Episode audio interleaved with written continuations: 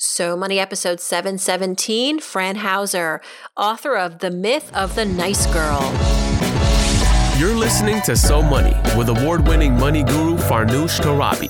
Each day, get a 30 minute dose of financial inspiration from the world's top business minds, authors, influencers, and from Farnoosh herself. Looking for ways to save on gas or double your double coupons? Sorry, you're in the wrong place. Seeking profound ways to live a richer, happier life. Welcome to So Money. Are you a nice person? And do you feel this is an asset or a liability when it comes to climbing in your career or your business? Welcome back to So Money, everyone. I'm your host, Farnoosh Torabi. It may seem like an obvious answer. Of course, we're all nice. But here's the issue. If you're too nice at work, do you run the risk of some people maybe not taking you seriously, walking all over you, thinking that you're weak? But on the other hand, if you're not nice, if you're unkind, if you're rude, it might sometimes work to your advantage, but it's not really a way to build a good reputation. I mean, how can people really respect you? Our guest today is going to get to the bottom of all of this. She's got some solutions. We're hearing from Fran Hauser, who is tackling this issue head on with her new book, The Myth of the Nice Girl Achieving a Career You Love Without Becoming a Person You Hate. The book is out tomorrow and teaches how women and everyone can lead with kindness and strength. Fran, who was the first person in her family to graduate from college, has held leadership roles at some of the biggest media companies. Most notably, she helped grow People.com from 3 million to 30 million unique monthly visitors. She's now a venture capitalist who's on a mission to help female founded companies grow and thrive. Here's Fran Hauser. Fran Hauser, welcome to So Money, my friend, and congratulations on your latest, well, your newest, and, and soon to be one of many books I predict. Thank you, Farnoosh. I'm so happy to be doing this with you today. I remember talking to you about this book when it was still just in your head. Uh, you had written actually a story for Forbes, I believe. They had picked you to kind of share a perspective. It was uh, maybe it was International Women's Day or something around that um, that theme, and you chose to to, to write about how to be nice at work and still succeed. And this is something that was very personal to you. It ended up going viral, this piece. I, I probably am abbreviating the story too much, but I wanted to just set the the context for the audience for this book and and really share just how explosive this idea is. Although in your life it was such a simple concept, but so many women struggle with having with their identity at work. Why do you think that something so simple is so hard to grasp? Yeah, I think it's um obviously this is something that you know I've been thinking about for a really long time. I started thinking about this actually back in 2009 when I was president of Digital for People magazine. And, you know, I mentor a lot of young women and I love mentoring. And the question that I've been asked the most often is how can you be so nice and still be successful? And it is such a simple concept and it's a but yet it's a concept that is really difficult for people to grasp because when when we picture what a successful leader looks like, we often think of someone who's smart and tough and has really high expectations, you know, is competitive, but we don't picture somebody um, who's kind. And I think for me in in my own career, it really has been my superpower. And I, I think it's been, you know, one of the main reasons why I've been able to, um, you know, continue to be, whether it was when I was at Time Inc., you know, continue to be promoted into bigger and bigger roles, um, or frankly, even transition, you know, into investing, angel investing, which is what I'm doing now. And um, I think for me, it's really about this idea of of kindness and strength not being mutually exclusive. You know, I think that the most effective leaders lead with both. And I think that when you're kind um, and and when you're nice, what that allows you to do is build relationships and at the end of the day like business is all about relationships right it's about it's about influencing people and it's about getting the best out of your team and it's it's it's about having really um, difficult conversations in a, in a way that's productive and i think that when you're nice it just makes all of that stuff so much easier to do and it it naturally leads to um, to success in, in your career. It makes a lot of sense. But to your point, we do think that being nice and quote unquote tough are um, ex- mutually exclusive. And if we could maybe even break it down to a scenario at work and how some of the rules in your book can come into play. For example, trying to negotiate a, a, salary for yourself, whether it's the you know your first time at the at the job, you're, you haven't even gotten the job yet, or you're at the job and you want to get promoted, uh, we often hear that you have to sort of go in and be aggressive and persistent and certainly you know have data and be armed with knowledge and not you know necessarily play your to your emotions not show your emotions. How can you be nice and aggressive and tough at the same time in that in that particular scenario? Yeah i think the um the, the actually the being nice part when you're negotiating a raise is it is really around empathy and it's around um, first of all putting yourself in the other person's shoes and really understanding where they're coming from most likely this is your boss um, and you know understanding the the bigger picture context of what's going on at the company um, you know what the company's goals are how you how you fit into those goals, how you create value. Um, and and I think a lot of that really is about empathy. It's really about stepping like out of yourself and and and thinking about your your your boss and thinking about the bigger picture. Um, and it's also the energy and the attitude that you bring with you, you know, into the conversation because I think when you're positive and when you have a really good energy and you're you're coming from a place of um, you know of a really kind of, of good good intention and kind intention it makes the other person want to do right by you. Um, so I, I think i think attitude and energy are very important. I think the strength part um, is is really around confidence and feeling first of all really valuing yourself because i think we have a tendency to undervalue ourselves but really being confident about what you bring to the table and being armed with that data of knowing like what other people who do a similar job what they make. It could be peers at other companies. It could be data that you've gotten from you know recruiter friends. I always say like you want to go out to coffee or lunch with recruiters two or three times a year you know just to really kind of stay on the pulse of the market and and market rates. Um, so I think being armed with with that data gives you gives you a lot of strength. And I think the other thing too is that you know when you're negotiating, and I always encourage women to not wait until the annual performance review to ask for a raise, but to do it, you know, out of cycle. So it could be three months before or six months before, because what that does is even if you get a no, you're setting the expectation that you are expecting a raise so that when it comes time for the annual performance review your boss knows like going into it that okay you know she's she's expecting to get more than like the mm-hmm. 2 or 3 cost of living adjustment. So you know i need to be prepared. I need to be prepared for that.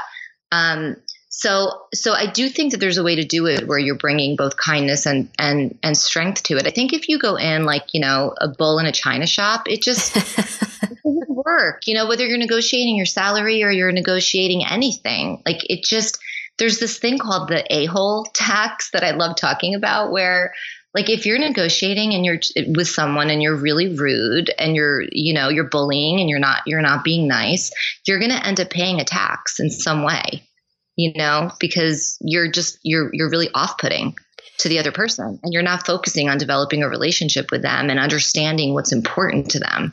Absolutely. Word travels fast in business, like in any place in life. And if if you burn a bridge or you rub someone the wrong way at your job, that you know that can come back to haunt you in in so many ways. Yes, it can it, it can come back to haunt you within that negotiation it's, itself, mm-hmm. right? Mm-hmm. Where um, and then you're right, it can also come back to haunt you if you have to deal with this person down the road or with, you know, somebody who, you know, who this person knows. So ab- absolutely. Um, this is a hard question I've been getting recently. Maybe you can help me navigate this for, for listeners. So, you know, with all the Me Too and Time's Up discussions and movement, which I'm so excited about, uh, we're increasingly hearing about women finding out at work that they're making less than their male counterparts. We know this is nothing new, but for the first time, we sort of feel like it's our responsibility to now talk about this publicly. But how do you do that when you're at work and you want to make more as a woman and you have somehow discovered that your male counterpart is is making more before maybe a year ago i would have said uh, maybe that's not something appropriate to bring up instead you know d- double down on the fact that you're a high performer what you've been bringing to the table how you've been improving the bottom line you know also market trends yeah but but mm. uh, if you have an advocate in HR who's like, hey, Fran, I heard that uh, Joe's making more than you, and I can act- and actually shows it to you. I don't, just don't know what's the protocol these days and what's okay. Yeah, I I actually think it's really important. You know, if you find out that Joe is making more than you, I think the first thing that you need to do is really look at what each of you bring to the table um, in terms of you know, you have to be honest with yourself about experience, for example. Like, do you have the same number of years of experience? Um, you know, and and are the roles truly peer roles? I think you have to start with just a really honest assessment of like, is this an apples to apples comparison? Um, and if it is, and by the way, like whether it's a man or a woman, um, if if you feel like you're bringing the same number of years of experience you're bringing the same skill sets you're you know you you really are in a, a peer role um, i think it's it's really critical that you approach your boss about it and i don't know if you have to make it about the whole like male female thing i think it's just really more about you know this person is my peer we're bringing the same experience and qualifications to the table yet they're making 30% more than me.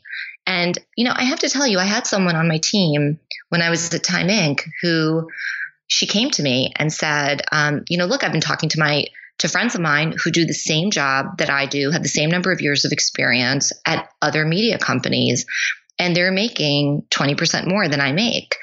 And for Farnoosh, I had to listen to that. You know, as, as her boss, like that's a really important data point. And I was able to go to HR and say, look, this is what, you know, this person is, is telling me, you know, can, can we do our own kind of analysis and um, comp assessment? And we did end up giving her, we did end up giving her more. So, mm-hmm. but I, I do to start with a really honest assessment, right? It can't just be like, yeah, you know, yeah, I was making 30 it's you really well what if he has 15 years more experience than you have you know so so i think that i think that's where it starts and then absolutely whether it's a man or a woman it's it's perfect that that's the data that you want to have the conversation Fran, you've worked in media for a very long time and now in venture capital, and now you're uh, just, uh, you know, you're an author. And I, I, know that you also talk in your book about how in the beginning you learned a lot by making mistakes. What was the biggest mistake you made that you're so grateful for that uh, perhaps is even something that you talk about in the book as as a real lesson and um, something that you'd like to pass on to the new generation?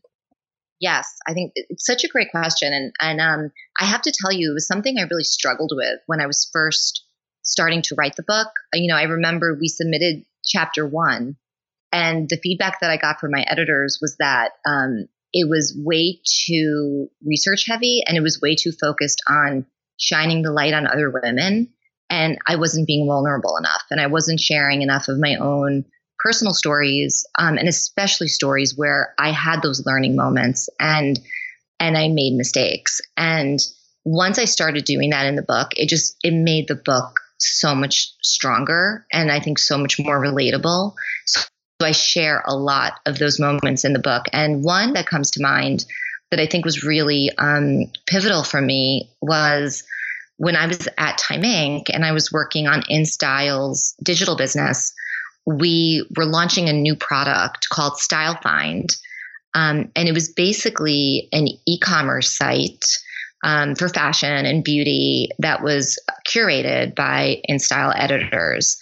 And as we were launching the website, we were having such a hard time coming up with the consumer value proposition um, from the standpoint of like, how would I, as a consumer of the website, communicate it to my best friend? So it's like, I, I'll never forget when when Uber launched. I remember being in my office and a colleague walked into my office and said, Have you tried Uber? And I said, No, what's Uber? And she said, Oh, it's car service on demand. And it was just such a like simple way to clearly articulate what the value proposition was. And then I told a million of my friends about Uber. We had such a hard time coming up with that statement for Style Find. I mean, I remember being in these meetings, 20 people, editors, business people, marketing people. Um, and it was it was like this um, terrible feeling in the pit of my stomach that we were we were really struggling with it, but I sort of ignored it. I did ignore it actually, and we did end up launching the product, and it was not a success. Um, and we ended up shutting it down, which is always a really hard decision after you put so much, you know, of your time and energy and passion and financial resources into something um, we did end up shutting it down. And when we did our post mortem, that was really the, the the the thing, the key thing that we all talked about was there was there was this sign, there was this sign that you know that there wasn't this unique value proposition, and we all chose to ignore that. And I think now, like as an investor, I'm investing in startups it is something that I, it's like one of the first questions that I ask founders when they're pitching me is what is that unique value proposition that will make the product go viral? You know, that that a consumer can um, can communicate to, to to his or her friends. Um, so it's it was such a valuable lesson, and it's it's something that's you know even more helpful to me today as an investor because it's kind of it's one of like the three or four top things that I look for when I'm deciding whether to make an investment or not. It was still really painful, like going through it at the time. Um, you know, obviously it was it was a big bet that the company placed, and I was, you know, really one of the two or three I, w- I would say key people. Um, so it was very difficult, but what came out of it was this just enormous aha moment and and learning um, that has just been really helpful to me, you know, since then. You were the first woman or person actually in your family to go to college. And I did know this about you. You were born in Italy, or maybe I forgot. That's that you have a very cool background. And I just would love to explore your childhood a little bit. We do this with guests often on the show because I think so much of who we become is rooted in our upbringing and it's no it's it's a no it's not rocket science that that is the correlation but particularly with our perspectives around money and work. What do you think it was about your upbringing that made you who you are in terms of your career drivenness and your financial savvy? I'm assuming you're financially savvy, by the way. I would say I am. um, you know, I had such a, I had such an interesting childhood because my parents were um, immigrants. You know, I'm I'm actually an immigrant myself. My parents moved to Mount Kisco, which is a, a suburb outside of New York City, when I was two.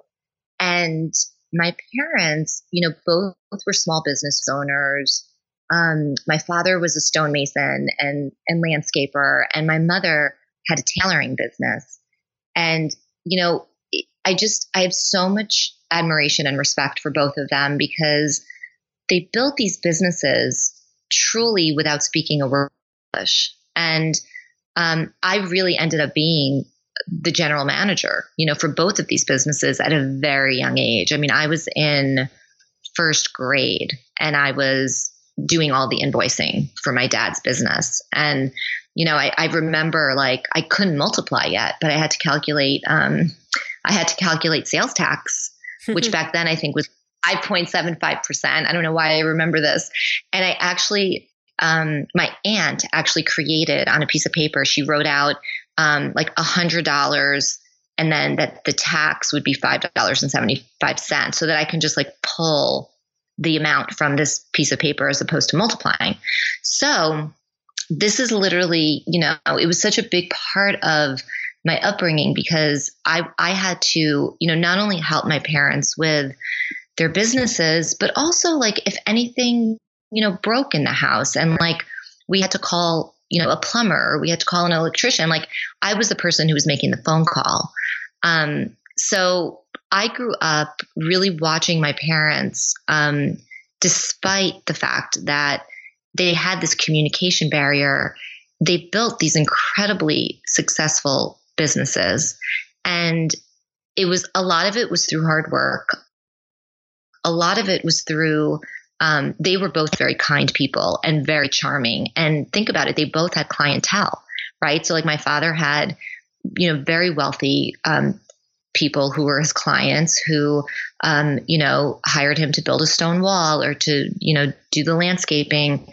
And same thing for my mother. So their kindness really shone through. But but I also saw an immense amount of strength in both of them where they kind of had this like velvet glove, you know, where they they were very kind, but they were also very direct and firm when they needed to be.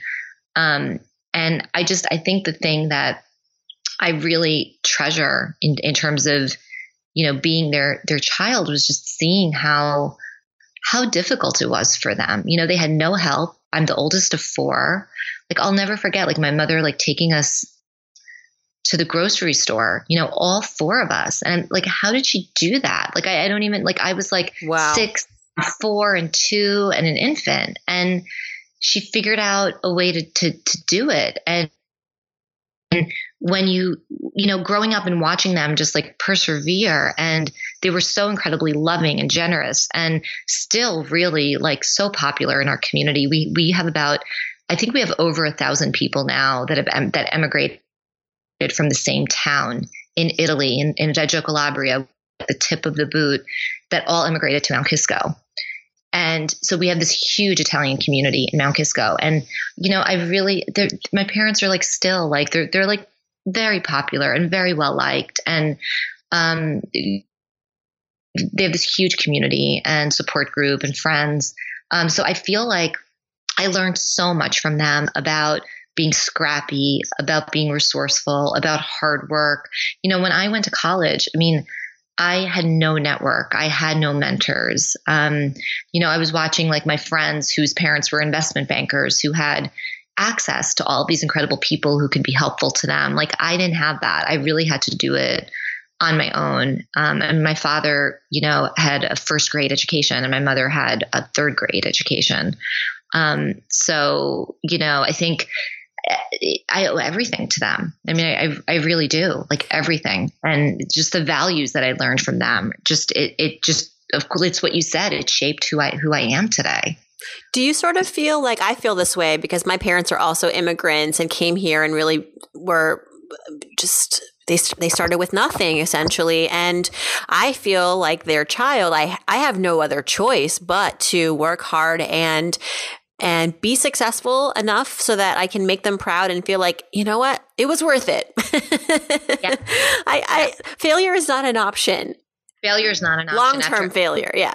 You're right. Like after everything that they did for us, right? I mean, imagine how hard it was for them, mm-hmm. right? I mean, just and, they did and they did it for their family. They they wanted their their family. They wanted me and my sister and my brothers to have a, a better life. And um, so yeah, I, I definitely feel the sense of you know, gosh, if if they could do it, like we should be able to do it.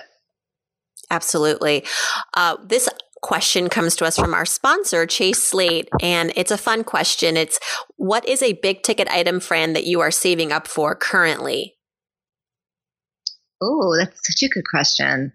Um, you know, I I'm really I feel like the older I get, the more I appreciate experiences. Um, as opposed to like tangible tangible products. So, um, you know, I I really love the idea of doing a um, a big like kind of like African safari um, with the kids. I mean, they're still young; they're you know kindergarten and second grade.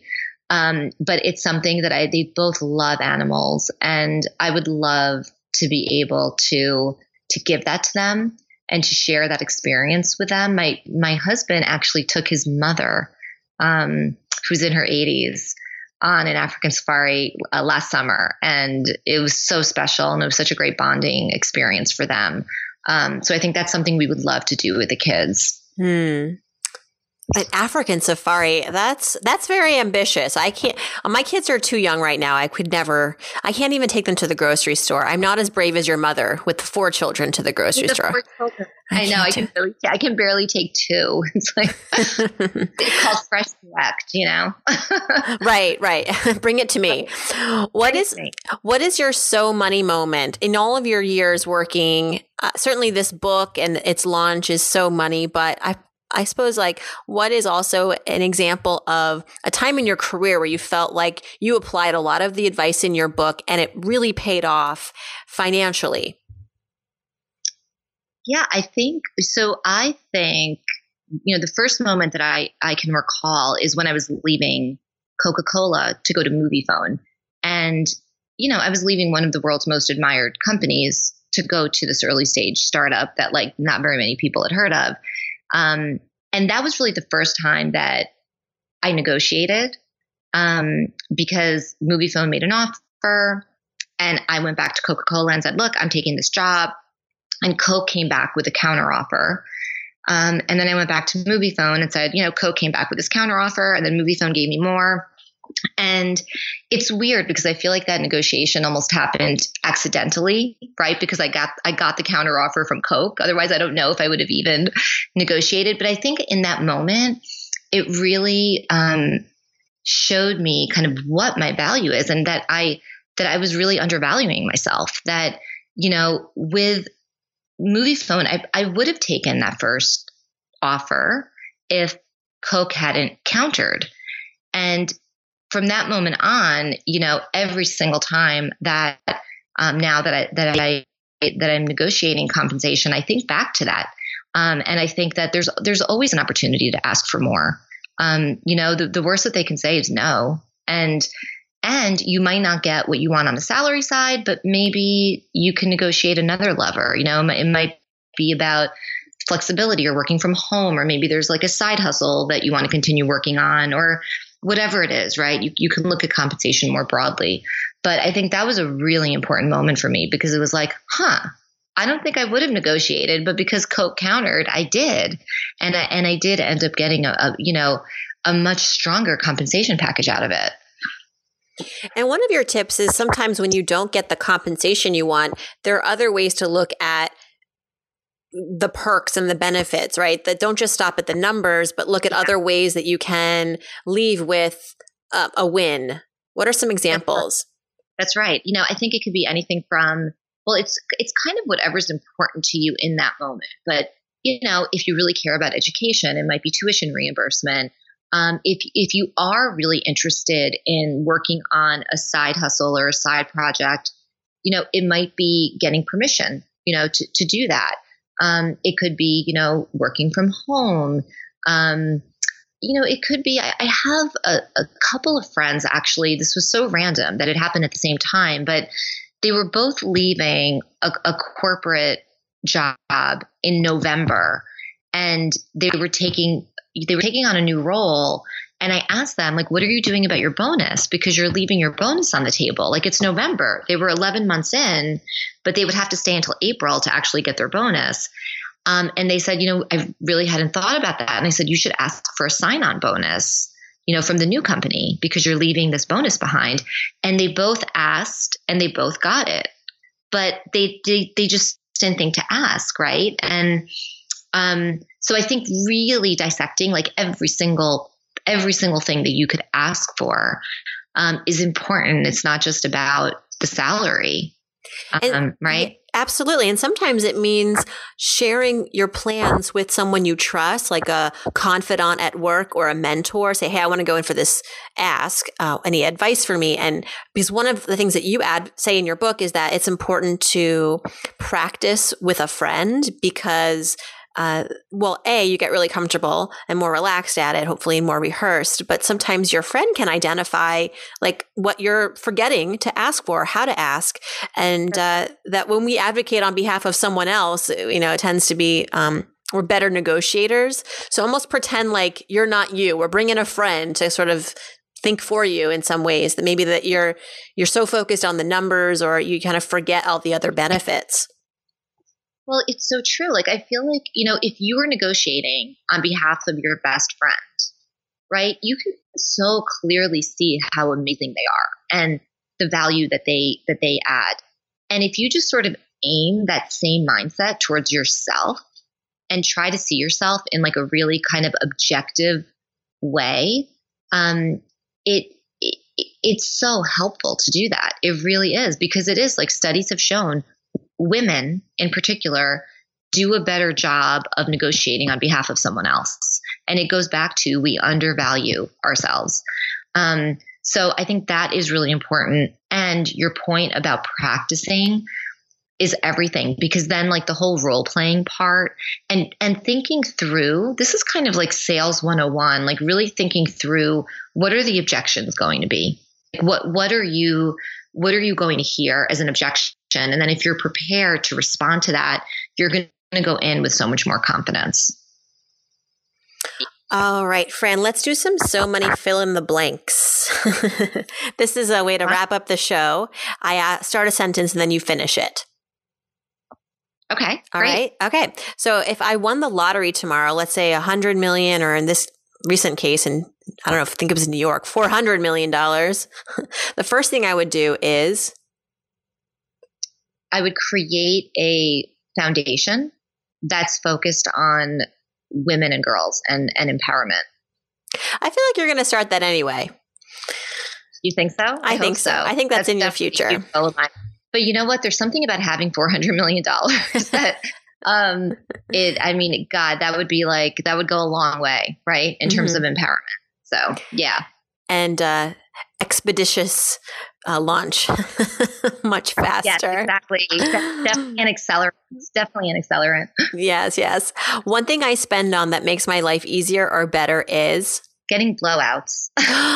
okay, so uh, this is actually this episode is airing ahead of your launch soon, soon before your launch of your book. But as we are recording this week, Fran, I'm telling you just because I want you to get take advantage of this. Drybar is offering free blowouts between 11 and 2 p.m every day this week. And so you better book your appointment. It's in partnership with like Netflix and some things. So that is so good so if you happen, yeah. So just maybe not this week, but I'm sure this is going to be something that they'll do again this year. So just keep your eye out. I'll be there Friday at eleven fifteen. Um, all right. One thing I love to splurge on is shoes. That's yeah. like the easiest one. I love my shoes. Actually, when I was at Time Inc., I had a um, a closet in my office that was just filled with, um, you know, designer, whether it was Jimmy Choo or Manolo Blahnik, Louis Vuitton. Um, because I'd always like to wear like comfortable shoes, like walking, you know, walking to oh, work. Oh, that's smart. Beautiful shoes to choose from. And then they never get destroyed because you're not wearing them in New York City on the pavement. Exactly. Oh, that's smart. Exactly. That's right. You've already talked a little bit about your philanthropy pursuits, but when you do donate now, I like to donate to blank because I, I like to donate to causes um, that are very specifically directed. I like local, I like grassroots. Like I really like to know, which is why I love global giving, by the way, because there are like over a thousand grassroots projects. I want to know like exactly where the money is going. I, I really love transparency. I want to know that it's going to like these 12 girls, you know, in this one country um, that you know are having a specific issue. So I think that's really important to me: specificity and transparency. It is a good lesson for anyone starting a uh, philanthropic venture or nonprofit that that is yeah, I can't agree with you more. I mean, I went during, say, the hurricanes in um, Houston and the flooding and the devastation in the aftermath. You know, I I chose one of the organizations I gave to was the Houston Food Bank because they would tell you that for every, say, $5 or $10, you were going to feed X many people. And that is a no brainer. At that point, you're like, well, here, here's like 10 times that because you actually see how far your dollar goes and what they're doing with it. It's, it, it actually encouraged Absolutely. me to give more. Yeah, no, I to- I totally agree. I that is so so important to me, and I think for me too. Like, I really like having a budget. Like, I do actually set um, a budget when I I go into like the new year um, in terms of you know how much over the course of the next year I'd like to allocate um, to to nonprofits, and because it is something that's so important to me, and I want to make sure that I'm really intentional mm-hmm. about yeah. it, um, and that I build it in, I build the budget. Yeah, budgeting for your forgiving. That's we actually had a guest on the other day. His uh, he had a code. It was Dr. Habib Sadeghi. He's uh, Gwyneth Paltrow's doctor. Okay, we get really fancy on the show, uh, but he said that he has always had this code. It says 10, 10, 80, and that's how he divvies up his money all the time. It's ten percent, just give it away. Ten percent, keep it. Eighty percent, you know, live your life with it. Um, it's it's a good baseline, you know, and then from there, hopefully, you can do better, like 20, 20, 60 or something, you know, uh, if you want to maybe save a little bit more, give back more. But um, to make it a a absolute part of your budget every year is uh, is a really amazing place to be in. It's a great place to be able to do that. All right, and I think you know even with the kids. Oh, are you there? No, no, no. Yeah, keep going. I lost you just for a second. Oh. Oh no, I was I was just going to say like even with our kids, like we really love to kind of talk to them about you know exactly what you said, the whole like saving living and um, giving back and really just encouraging them to like think about you know even with their allowance right? Like to, to think about it that way. And i think it's something that it's just so wonderful to instill that in your children at, at a very young age. Mm-hmm. um, so they're not just focused on money as like you know spending it and and you know buying toys um, but there's so much more that you can that you can do with it and so much more value you can create in the world right from an impact perspective. Right. It just there was actually one parent who shared that uh, they make philanthropic decisions as a family together and the kids are they're tasked with coming to the family meeting with with their causes and they have to make a case and then they ultimately just pick like one or two but you know you have to kind of come to the table and advocate for something and it's it's great oh, i love that i'm going to steal that idea yeah go ahead everybody can steal that idea Good. And last but not least, I'm Fran Hauser. I'm so money because because I value kindness as much as I value strength when it comes to leading, and um, and I see that um, the amazing effect and, and impact of that. You know, not only at work and with my team, but also on the world at large. I'm so excited for the myth of the nice girl. I know that this is a long time coming for you, and I do think you're going to empower so many women. Thank you so much for your work, Fran. Thank you, Farnoosh. Thank you so much for your support. I can't tell you how much it means to me. To learn more about Fran's upcoming book, check out franhauser.com slash nice girl. You can also follow her on Twitter at Fran underscore Hauser. That's H A U S E R. And she is on Instagram with the same handle, Fran underscore Hauser. All this info is back at SoMoneyPodcast.com. If you missed any of it, the transcript, the audio. You can also click on Ask Farnoosh at the top right. Send me your question in for the Friday episodes. And if you'd like to co host, that is also where you can reach me. Thanks for tuning in, everyone. Stay nice out there, and I hope your day is so money.